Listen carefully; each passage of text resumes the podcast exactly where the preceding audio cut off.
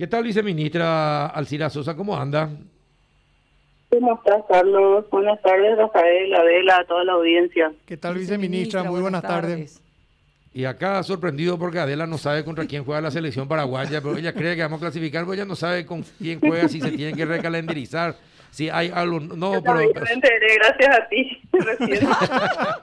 Pero, ¿verdad, viceministra, que no nos interese? Hay otras prioridades, por eso nomás. Entonces no les interesa. Hay otros temas, sí. No nos gusta mucho el fútbol. Ustedes sí, los hombres diferentes. A pesar de que a Rafael Filizola no le gusta tanto tampoco, ¿verdad? No, cuando juega la selección sí me gusta. Pero no sabes mucho, igual que yo también. No, que no. No sé mucho porque quiero que ganemos. Bueno, viceministra, ¿cómo va a ser el protocolo para las despedidas y las colaciones en las escuelas y colegios? Bueno, el protocolo ya lo habíamos trabajado el año anterior. Hemos hecho una actualización con el Ministerio de Salud Pública ya en el mes de octubre, y eso ha sido socializado con todas las instituciones públicas, privadas y subvencionadas. Tiene algunos ajustes relacionados sobre todo al proceso de identificar, más que nada definir la cantidad de participantes. El año pasado teníamos así como un promedio de 100 a 150, hoy día podemos llegar, por lo menos según el decreto vigente, hasta 200 personas si va a ser en lugar cerrado y hasta 350 en lugar abierto. Entonces hay toda una previa que tienen que hacer las instituciones de, bueno, si tenemos tantos alumnos, cuántos familiares por cada alumno. En el caso de los alumnos, que en su mayoría son menores de edad, son los padres o tutores quienes tienen que autorizar su participación en el acto de entrega de títulos. Quiero aclarar que el protocolo se refiere al acto de entrega de títulos o diplomas en el caso del 9º grado. Y a partir de eso, bueno, también tiene orientaciones como para la distribución del espacio, dónde van los estudiantes, las líneas de acceso para la circulación.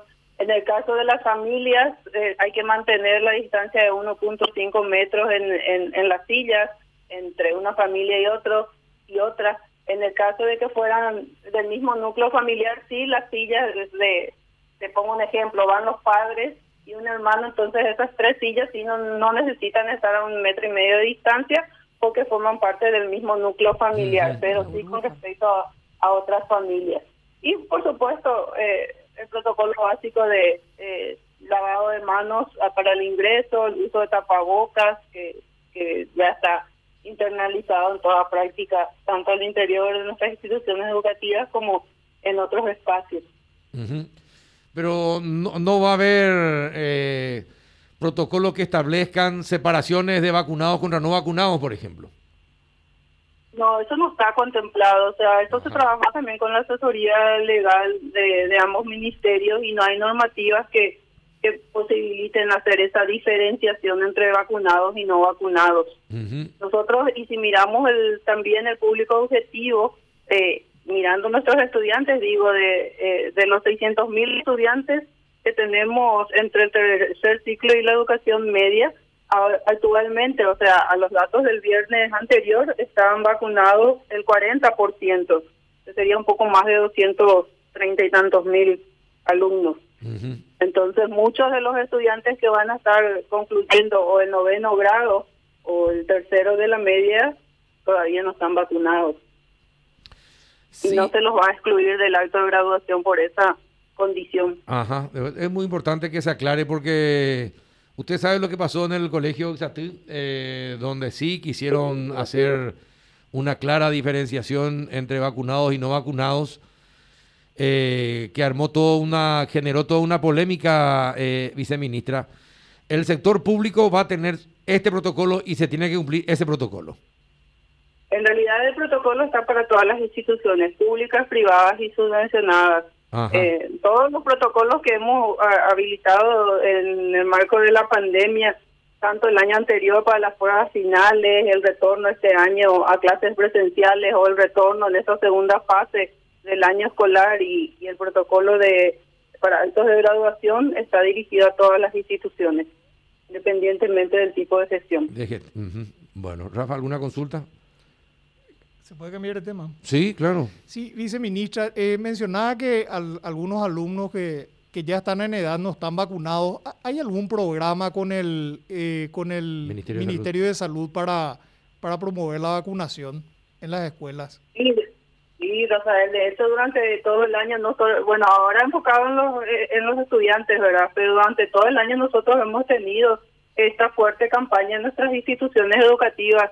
Acordarán cuando era el tema para la vacunación de los docentes, luego que no se vacunaron todos nuestros docentes, hicimos otra vez también con el Ministerio de Salud un esfuerzo para generar una nueva semana exclusiva para la vacunación de los docentes allá por septiembre, porque todavía habían en esa época como 11.000 docentes que no se vacunaron. Este proceso de concienciación en el marco de las campañas de vacunación, particularmente sin duda por el tema del COVID, pero también del programa ampliado de inmunizaciones, nosotros lo venimos haciendo. Y eso ha ocurrido porque son alertas que nos dan también desde el Ministerio de Salud, sobre todo el año pasado y parte de este año, cuando por algún motivo estábamos en aislamiento, se dejaron de la familia dejó de llevar a los niños a las vacunas usuales, ¿verdad? Y eso va a tener un fuerte impacto. Estamos nosotros con campañas, sobre todo en esta segunda etapa del año en que un porcentaje importante retornó a actividades presenciales. Tenemos en las instituciones educativas un plan en el marco de este programa de ampliado de inmunización para posibilitar la vacunación de los menores, de esas vacunas usuales que corresponden, y por supuesto también contra el COVID, tanto para adultos y ya hoy día para nuestros estudiantes, dado que ya tenemos esa disponibilidad de vacunas en el país. Entonces estamos en eso estamos siempre y con más fuerza ahora orientado para la vacunación de nuestros estudiantes, viendo otras nuevas alternativas, atendiendo estos resultados que tuvimos de estas primeras semanas de vacunación para los jóvenes. Y hubo un acompañamiento de las familias, viceministro. ¿Hubo una buena respuesta de las familias o hubo alguna resistencia?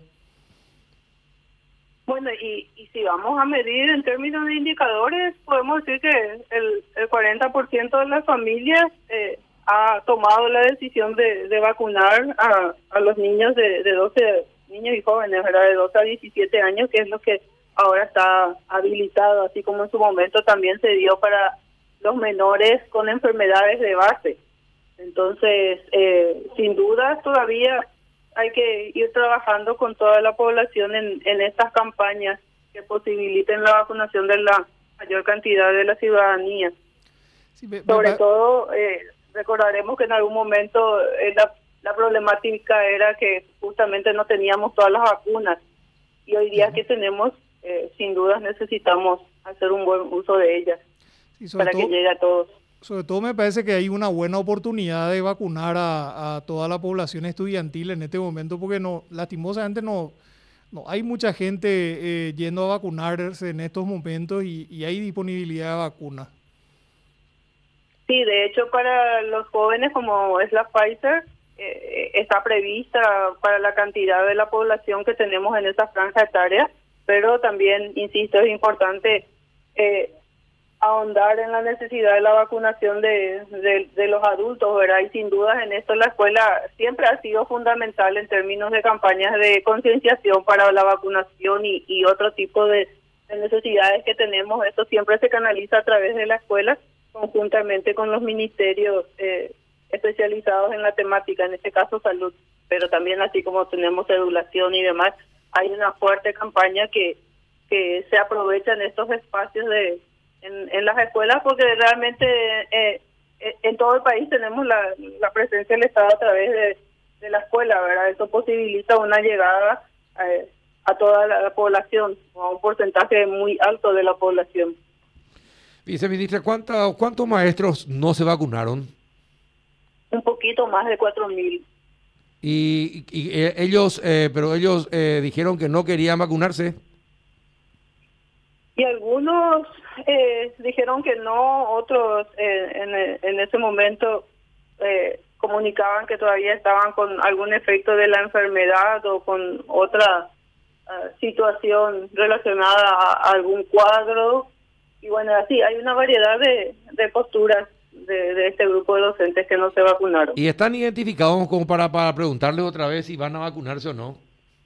Los tenemos identificados, justamente nosotros habíamos enviado así una encuesta para recabar esto de por qué no se ha podido vacunar o por qué no pudo llegar al vacunatorio por cuestiones de salud, y así como algunas opciones que nos permiten identificar esas causas.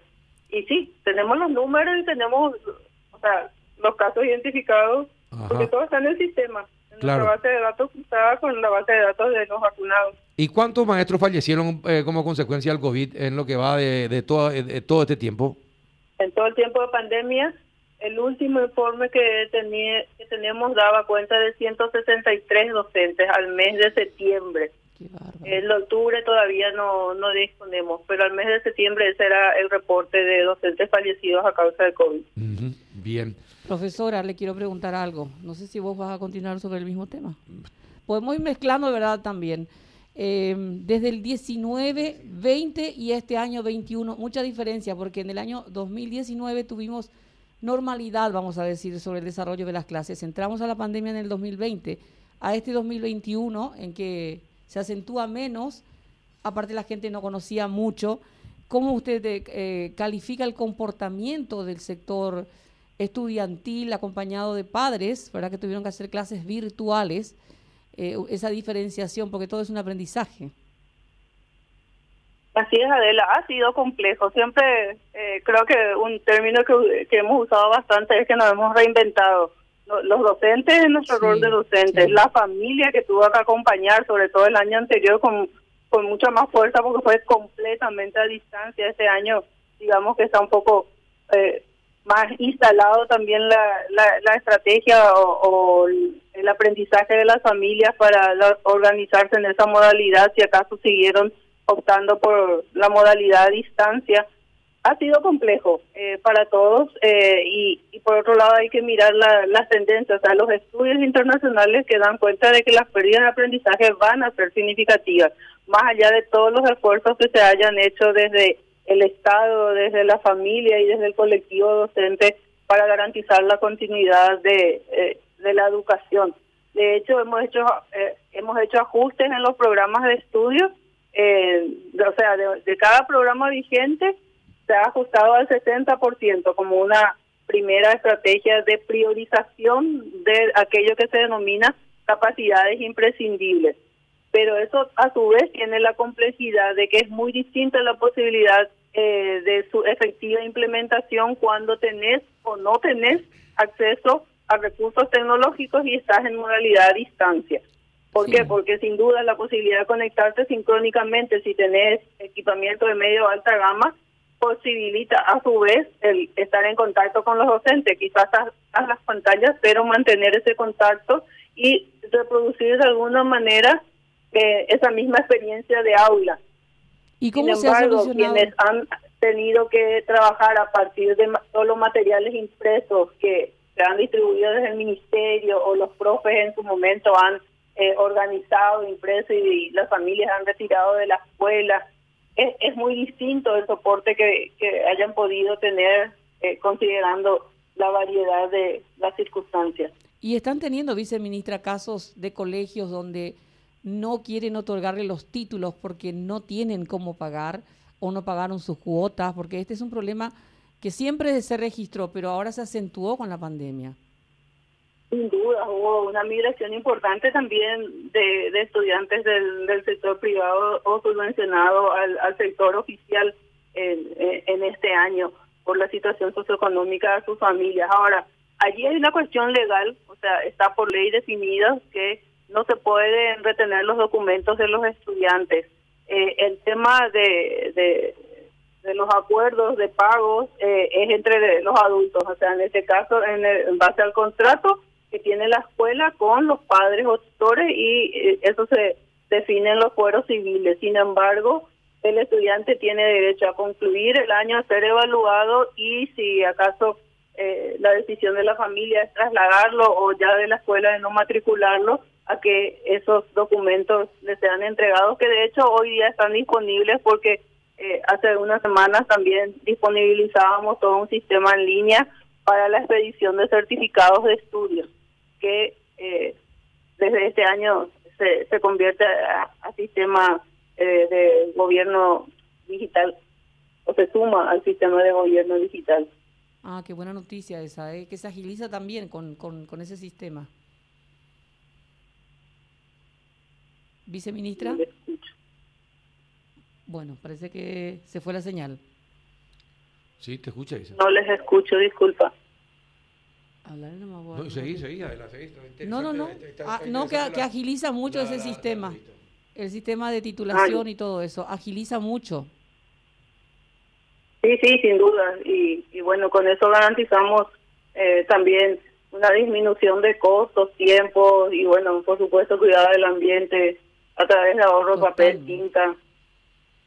Se liberan bastantes procesos que, por lo general, significan mucho cúmulo de trabajo a nivel interno y también una cantidad de trámites para el usuario que hoy lo puede hacer de manera mucho más simplificada. Bueno, de mi parte, muchas gracias, viceministra.